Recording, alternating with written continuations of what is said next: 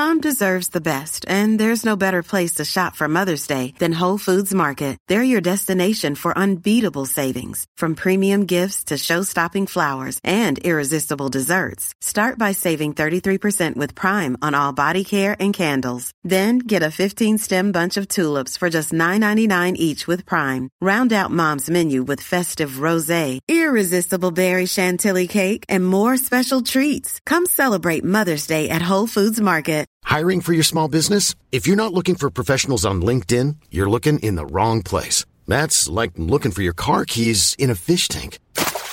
LinkedIn helps you hire professionals you can't find anywhere else, even those who aren't actively searching for a new job but might be open to the perfect role. In a given month, over 70% of LinkedIn users don't even visit other leading job sites. So start looking in the right place. With LinkedIn, you can hire professionals like a professional. Post your free job on linkedin.com/people today.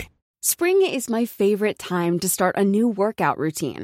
With the weather warming up, it feels easier to get into the rhythm of things.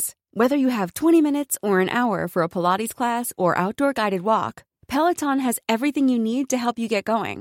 Get a head start on summer with Peloton at onepeloton.com. صفحه 693 3 یوحنا. حوادث تاریخ خاطره بولس را با وضوح نسبی برای ما حفظ کرده، حالانکه یوحنا در ابهام و اسرار باقی مانده است. علاوه بر 3 نامه یا رساله، 2 اثر قابل ملاحظه به نام او به دست ما رسیده است.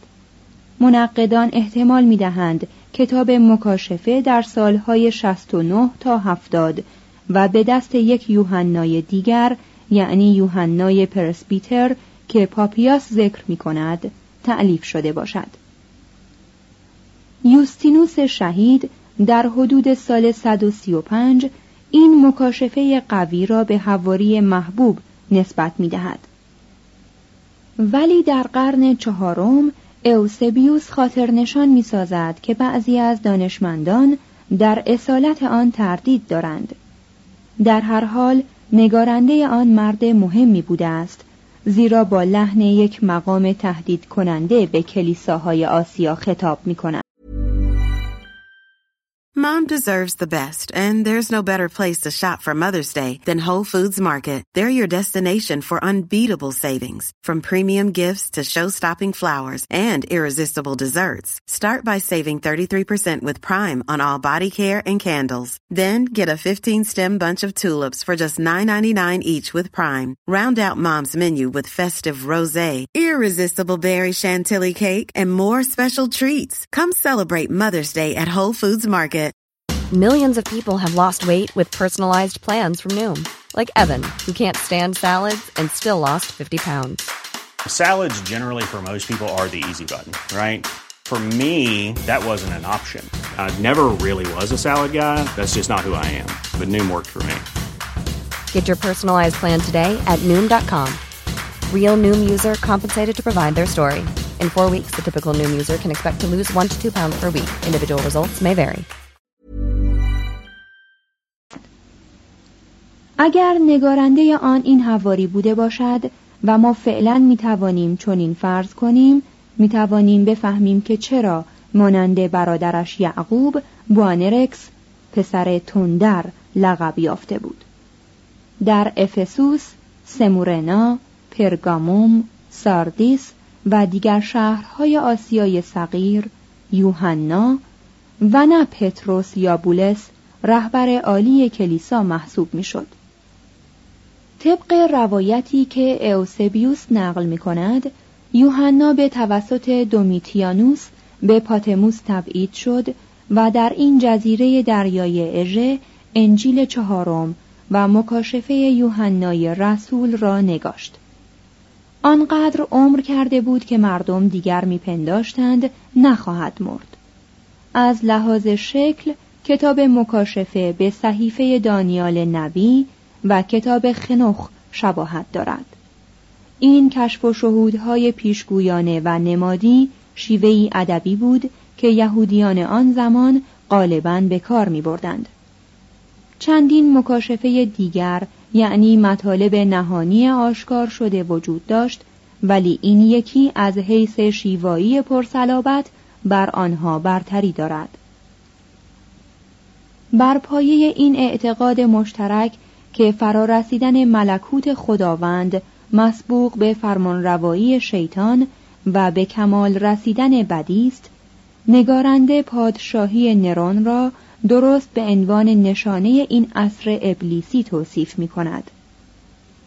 شیطان و پیروانش که بر خداوند عاصی هستند، به وسیله لشکر فرشتگان میکائیل شکست می خورند. روی زمین افکنده می شوند و در آنجا دنیای مشرکان را به حمله به مسیحیت وامی دارند. نرون حیوان و دجال این کتاب است که به وسیله شیطان تدهین شده و مسیحی است از سوی شیطان، همچنان که عیسی مسیحی از سوی خداوند بود.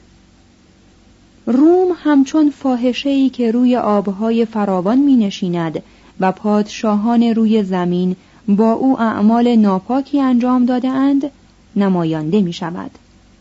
روم فاحشه بابل است، سرچشمه و کانون و اوج هر گونه ستم، فساد اخلاق، تباهی و بتپرستی است. در آنجاست که قیصرهای بدبین و خونخوار پرستشی را توقع دارند که مسیحیان باید در حق مسیح به جا آورند. در یک سلسله کشف و شهود، نگارنده شاهد کیفرهایی است که به زودی نصیب روم و امپراتوری آن می شود. بلایی از ملخها به زودی همه اهالی را جز 144,000 یهودی که نشانه مسیحیت بر پیشانی دارند در مدت 5 ماه معذب خواهد کرد. فرشتگان دیگر خواهند آمد و 7 جام خشم خدا را روی زمین خالی خواهند کرد و مردم را به زخمهای وحشتناک مبتلا خواهند ساخت و دریا را به خون مانند خون یک مرده تبدیل خواهند کرد، به طوری که هرچه در دریا زندگی می کند به زودی به هلاکت می رسد. فرشته دیگری با همه حرارت آفتاب همه مردمی را که توبه نمی کنند خواهد زد. یکی دیگر زمین را با تاریکی می پوشاند. 4 فرشته 2 10,000 بار 10,000 سوار برای قتل عام 1/3 نوع بشر می آورند. 4 سوار برای کشتن قوم با شمشیر، قحطی، مرگ و ددهای درنده بر زمین خواهند تاخت. زمین لرزه‌ای عظیم کره زمین را ویران خواهد ساخت. تگرگه‌های شدید روی کافرانی که زنده مانده باشند خواهد ریخت و روم به کلی ویران خواهد گشت. پادشاهان زمین در دشت‌های هرمجدون گرد هم خواهند شد تا آخرین حمله خود را به خدا انجام دهند، ولی شکست می‌خورند و کشته می‌شوند. شیطان و دار و دسته‌اش که در همه جا شکست خوردند به دوزخ فرو خواهند رفت. تنها مسیحیان حقیقی و کسانی که به خاطر مسیح رنج کشیده و در خون بره شسته شده‌اند از این مصیبت‌ها در امان خواهند ماند و پاداشی گرانبها دریافت خواهند داشت. پس از 1000 سال شیطان رها خواهد شد تا دوباره به بشر بتازد. گناه در جهانی بی ایمان رو به فزونی خواهد گذاشت. نیروهای بدی واپسین کوشش خود را خواهند کرد تا کار خدا را ویران سازند، ولی این بار هم مغلوب خواهند شد و این بار شیطان و پیروانش برای همیشه به دوزخ افکنده خواهند گشت.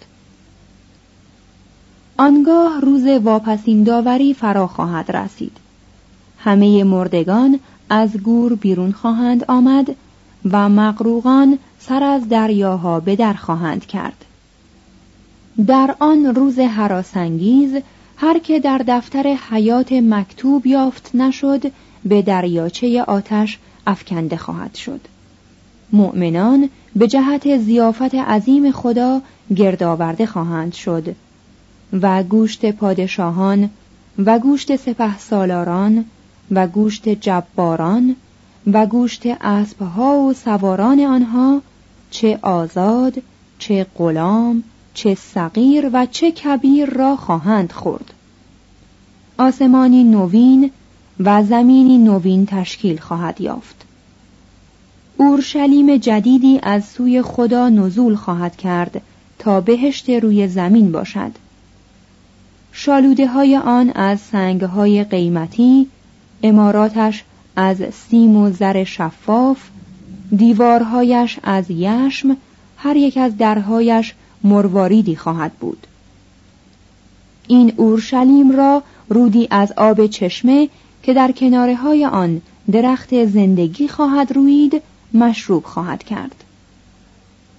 دوران فرمانروایی بدی برای همیشه به پایان می رسد.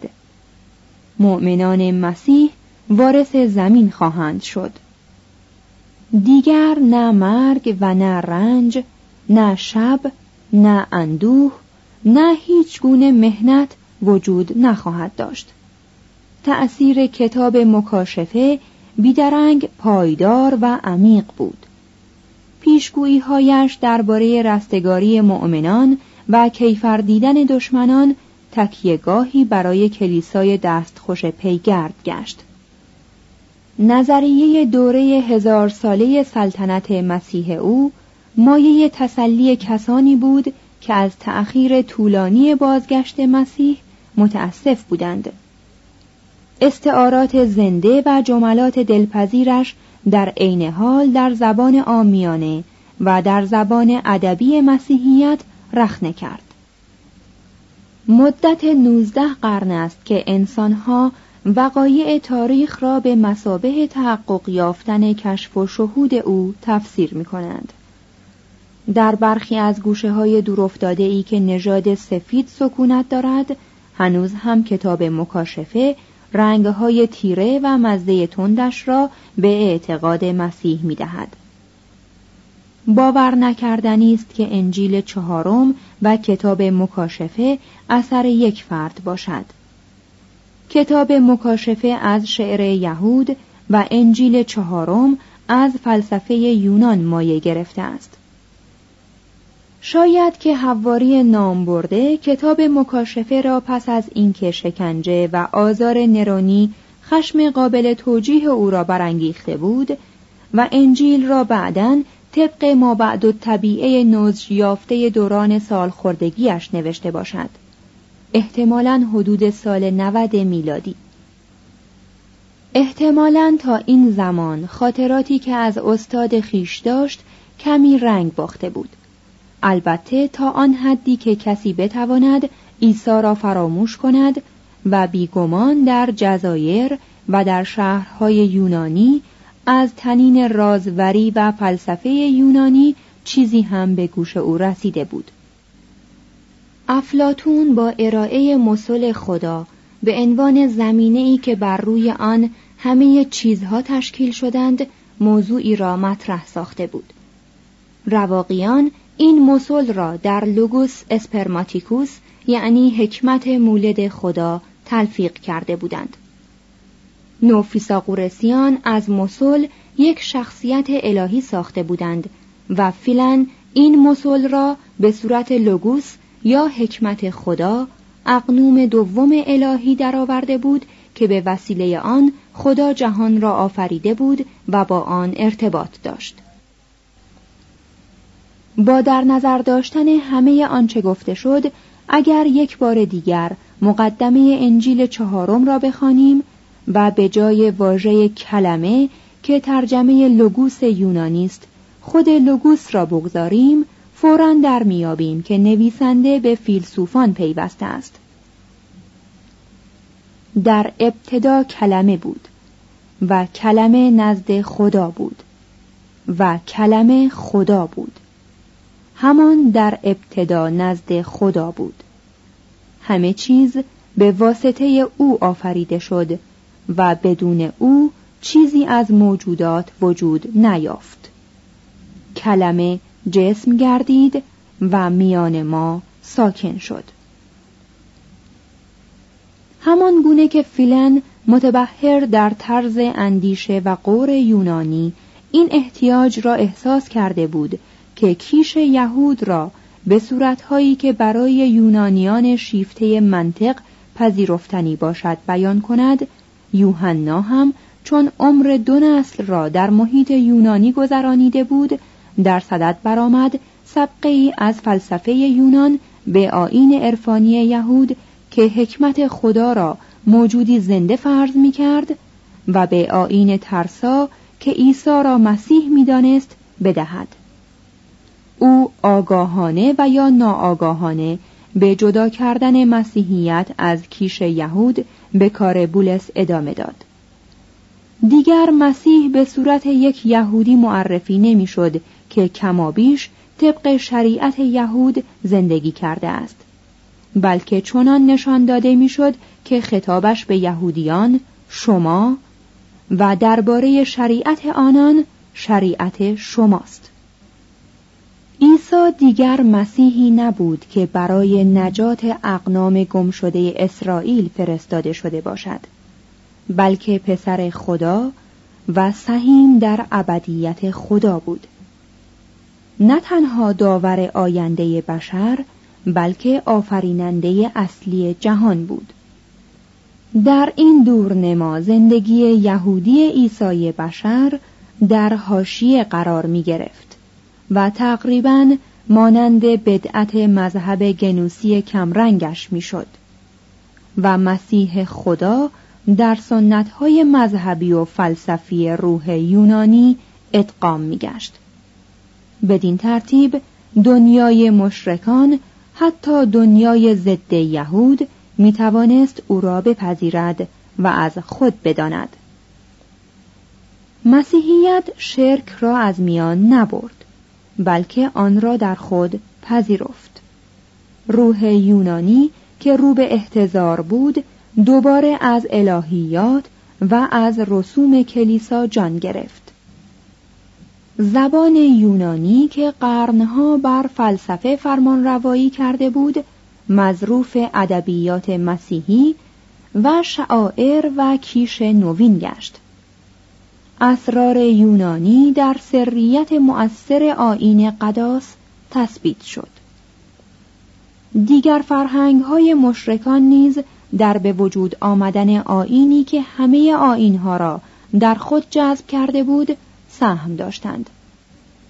از مصر افکار مربوط به تسلیس خدا، روز واپسین داوری و بقای فردی برای پاداش و کیفر آمد و باز هم از مصر پرستش مادر و کودک و همچنین مذهب تئوسوفی که مذاهب نوافلاطونی و گنوستیسیسم را به وجود آورد و مایه ابهام کیش مسیح گشت، همچنین رهبانیت مسیحی نیز الگوها و سرچشمه خود را در این کشور یافت.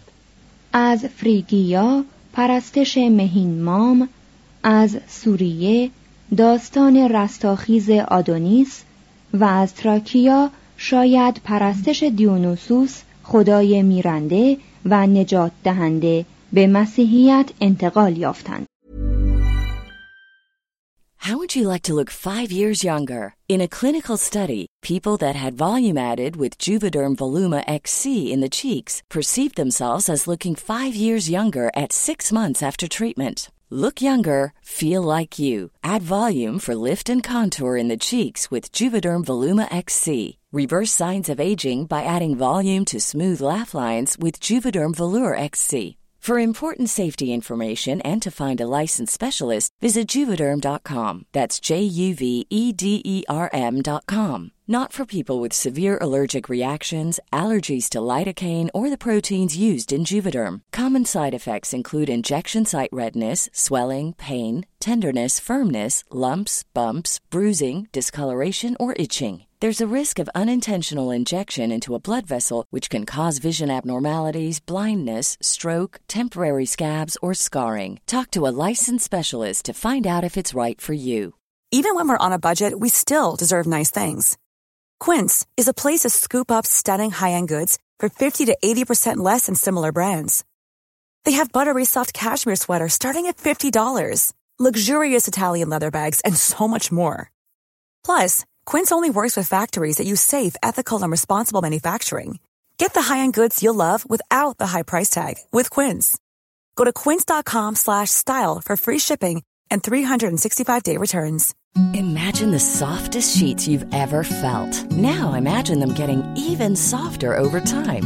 That's what you'll feel with Bowl and Branch's organic cotton sheets. In a recent customer survey, 96% replied that Bowl and Branch sheets get softer with every wash. Start getting your best night's sleep in these sheets that get softer and softer for years to come. Try their sheets with a 30-night guarantee. Plus, get 15% off your first order at bowlandbranch.com. Code BUTTERY. Exclusions apply. See site for details.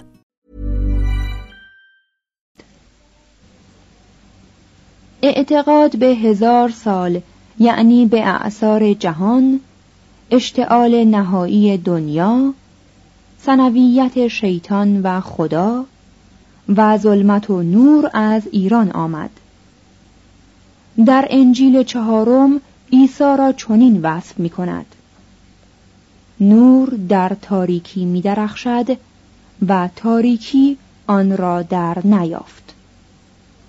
رسوم کیش میترا یا مهرپرستی آنقدر با آیین قربانی مقدس قداس شباهت داشت که آبای مسیحی شیطان را متهم ساختند که این شباهت‌ها را برای گمراه کردن اذهان ضعیف اختراع کرده است. مسیحیت آخرین آفرینش بزرگ دنیای باستانی مشرکان بود.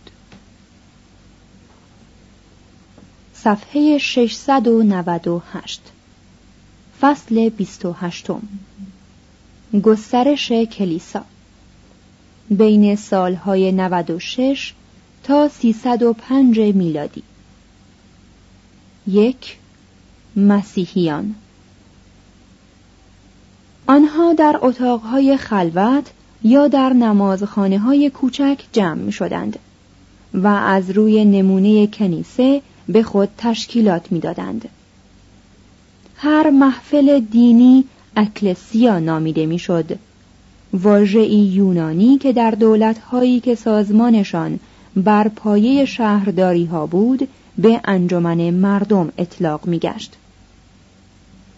همان گونه که در کیش ایسیس و میترا یا مهرپرستی مرسوم بود، بردگان را در این محفل‌ها با آغوش باز میپذیرفتند. البته هیچ کوششی برای آزاد ساختن اینان به عمل نمی آمد، اما اینان با نوید ملکوتی که در آن همه آزاد خواهند بود تسلی میافتند. نخستین گرویدگان عمدتاً از طبقه پرولتاریا بودند و البته در میانشان تعدادی هم از قشرهای پایین طبقات متوسط و تک و توکی هم از ثروتمندان یافت می شدند. معهازا برخلاف آنچه کلسوس مدعی است، این اشخاص نماینده پست‌ترین مردم نبودند. بیشترشان زندگی منظم و آمیخته با زحمت داشتند. به هیئت‌های تبلیغاتی پول می دادند و برای جماعات مسیحی فقیر وجوهی جمع می کردند. برای جلب روستاییان چندان کوششی نمیشد. نوبه آنان در آخرین وهله رسید و به همین علت شگفت است که نام آنان، یعنی پاگانی که در اصل به معنای روستایی یا دهقان بود و بعدها معنای مشرک یا غیر مسیحی یافت، به همه اهالی ما قبل مسیحی کشورهای مدیترانه اطلاق گشت. زنها در محافل مذهبی مزبور پذیرفته می شدند و در نقش‌های فرعی اهمیت و اعتباری هم یافتند، ولی کلیسا از آنان خواست که با زندگی آمیخته به فرمانبرداری خاکسارانه مایه شرمساری مشرکان بشوند. حضورشان در مراسم عبادت بدون حجاب ممنوع بود، زیرا به ویژه گیسوانشان فریبنده به شمار می رفت و حتی فرشتگان ممکن بود در موقع اجرای مراسم نماز با دیدن آن از عبادت باز مانند. قدیس هیرونوموس معتقد بود که شایسته است گیسوان خود را به کلی کوتاه کنند. زنان مسیحی همچنین میبایستی از استعمال وسایل بزک و جواهر و به خصوص گیسوان عاریه خودداری کنند، زیرا در این صورت برکتی که کشیش میداد روی موهای مرده سر فرد دیگری میافتاد و معلوم نبود که سر چه کسی را برکت مییابد. بولس به جماعات خود مؤکداً دستور داده بود زنان در کلیسا ساکت باشند، در آنجا محلی را که زیر دست تر باشد بگیرند، اگر احتیاج به چیزی دارند آن را در خانه از شوهرانشان بخواهند، زیرا شایسته نیست که زنی در کلیسا حرف بزند، زیرا که مرد نباید سر خود را بپوشد، چون که او صورت و جلال خداست، اما زن جلال مرد است، زیرا که مرد از زن نیست بلکه زن از مرد است، و نیز مرد به جهت زن آفریده نشد بلکه زن برای مرد.